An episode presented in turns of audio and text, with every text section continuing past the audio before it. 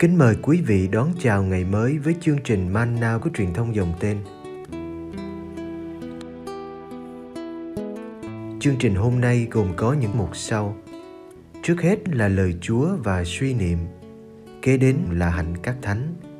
Bây giờ kính mời quý vị cùng theo dõi chương trình.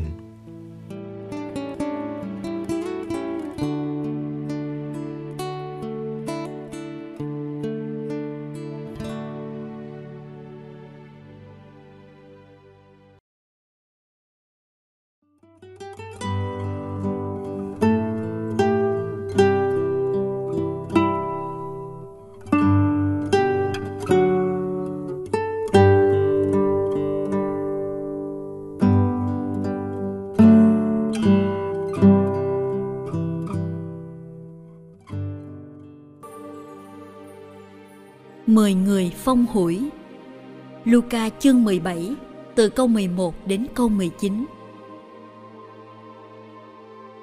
Trên đường đến Jerusalem, Đức Giêsu đi qua biên giới giữa hai miền Samari và Galilee. Lúc người vào một làng kia thì có mười người phong hủi đón gặp người. Họ dừng lại đằng xa và kêu lớn tiếng. Lạy Thầy Giêsu, xin rủ lòng thương chúng tôi. Thấy vậy Đức Giêsu bảo họ, hãy đi trình diện các tư tế. Đang khi đi thì họ được sạch. Một người trong bọn thấy mình được khỏi, liền quay trở lại và lớn tiếng tôn vinh Thiên Chúa. Anh ta sấp mình dưới chân Đức Giêsu mà tạ ơn. Anh ta lại là người Samari. Đức Giêsu mới nói: Không phải cả mười người đều được sạch sao? Thế thì chín người kia đâu? Sao không thấy họ trở lại tôn vinh Thiên Chúa mà chỉ có người ngoại bang này? Rồi người nói với anh ta: Đứng dậy về đi, lòng tin của anh đã cứu chữa anh.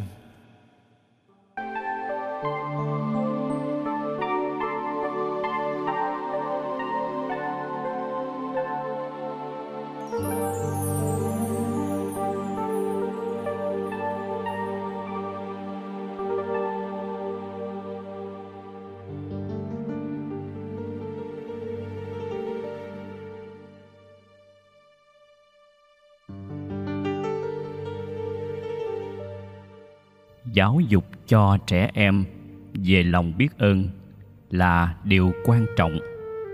Cha mẹ thường dạy con cảm ơn người làm ơn cho mình. Cảm ơn là đi từ món quà đến người trao tặng. Mỗi người chúng ta đã nhận biết bao quà tặng trong đời, nên chẳng ai là người trọn vẹn nếu không có lòng biết ơn. Bản thân tôi là một quà tặng do nhiều người cho. Cha mẹ, ông bà tổ tiên, các anh hùng dân tộc.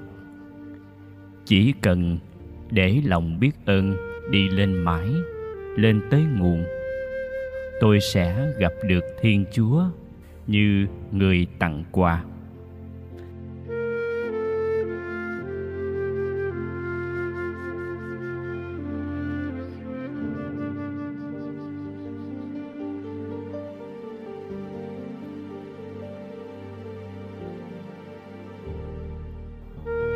Đức Giêsu đã làm bao điều tốt đẹp cho người thời của Ngài.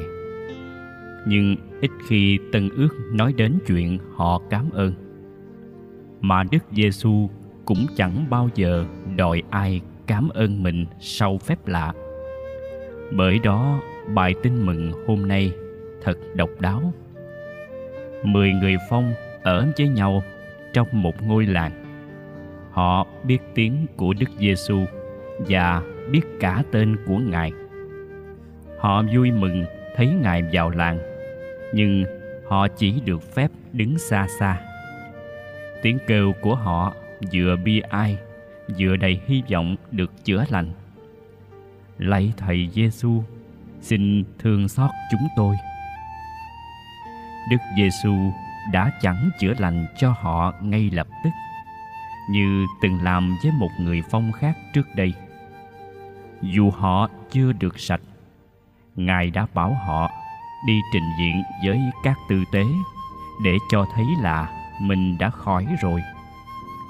Họ đã tin tưởng, dân phục, ra đi và được khỏi bệnh.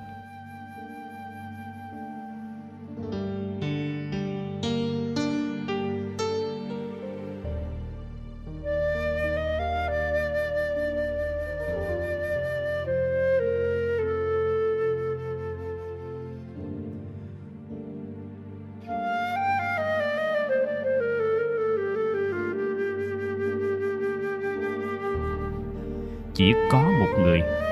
Khi thấy mình được khỏi, liền quay lại. Anh ấy lớn tiếng tôn vinh thiên chúa và sắp mình tạ ơn đức giêsu đó là một người samaria, thời đó bị coi như người nước ngoài. Anh được ơn lành bệnh và hơn nữa, anh có lòng biết ơn. Tôn vinh thiên chúa thì làm ở nơi nào cũng được. Nhưng anh muốn trở lại để gặp người thiên chúa, dùng để thi ân cho mình.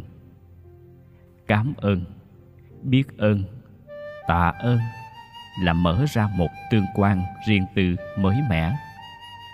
Người phong sứ samaria không chỉ được chữa lành, anh còn có kinh nghiệm gặp gỡ thiên chúa và người thi ân là thầy Giêsu. Ơn này còn lớn hơn ơn được khỏi bệnh.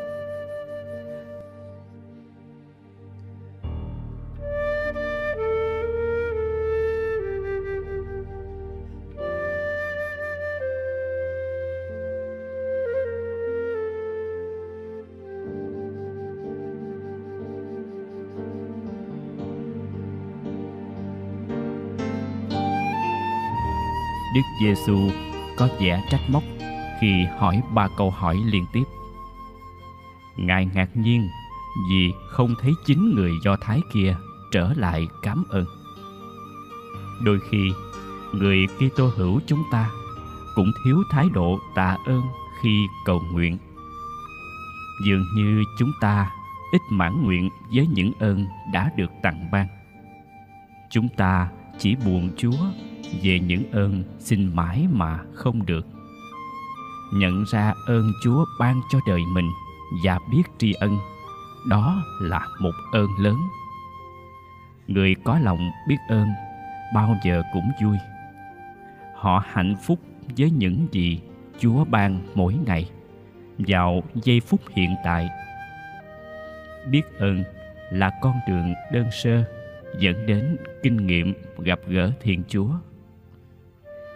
Khi tôi biết đời tôi là một quà tặng nhận được, thì tôi sẽ sống nó như một quà tặng để trao đi.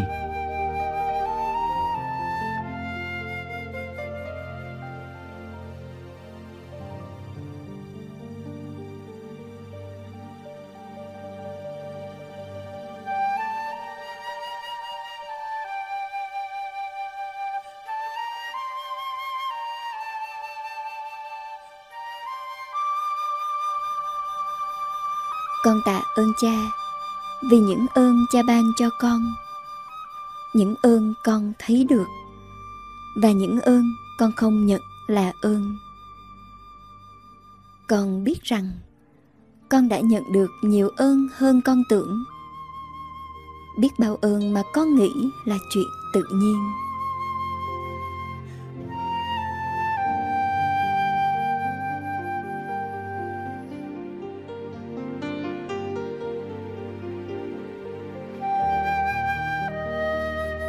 Con thường đau khổ vì những gì cha không ban cho con. Và quên rằng, đời con được bao bọc bằng ân sủng. Tạ ơn cha vì những gì cha cương quyết không ban. Bởi lẽ, điều đó có hại cho con. Hay vì cha muốn ban cho con một ơn lớn hơn. Xin cho con vững tin vào tình yêu cha dù con không hiểu hết những gì cha làm cho đời con. Amen.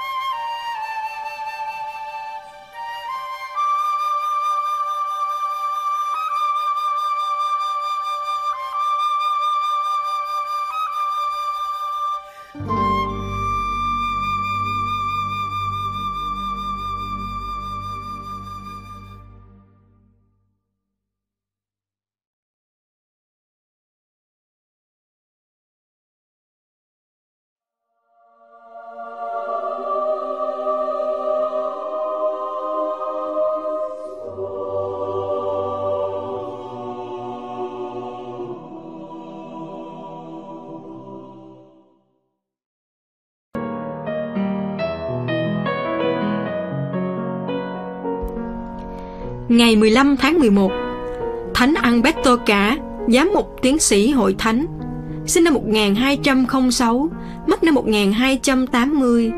Thánh Alberto Cả là linh mục đa minh người Đức, có ảnh hưởng đến lập trường dứt khoát của giáo hội đối với triết lý của Aristotle được du nhập vào Âu Châu do sự phát triển của Hồi giáo. Các sinh viên triết biết đến Ngài như vị thầy của Thánh Thomas Aquino.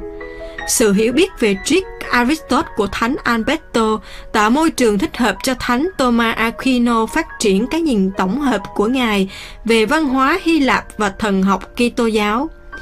Nhưng Thánh Alberto vẫn xứng đáng là một học giả am tường, trung thực và cần cù.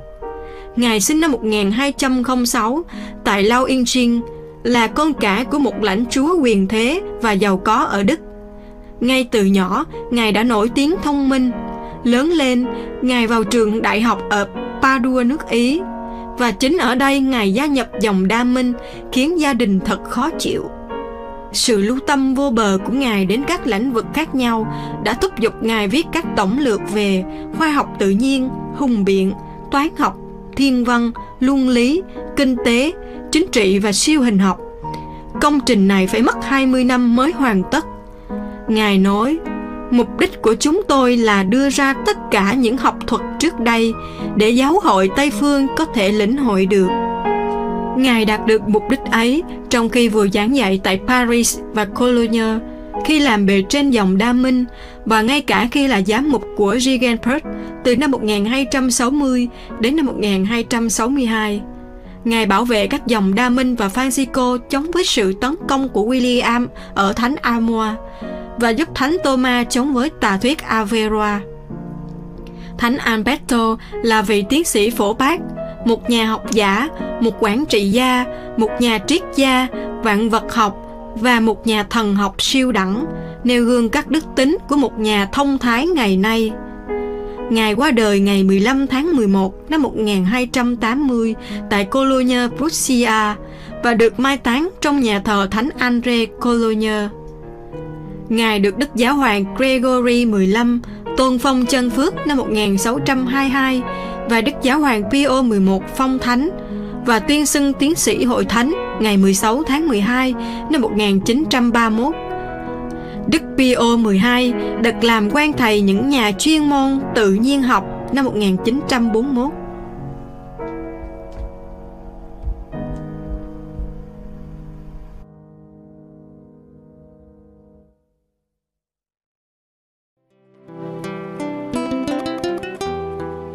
Cảm ơn quý vị đã theo dõi chương trình.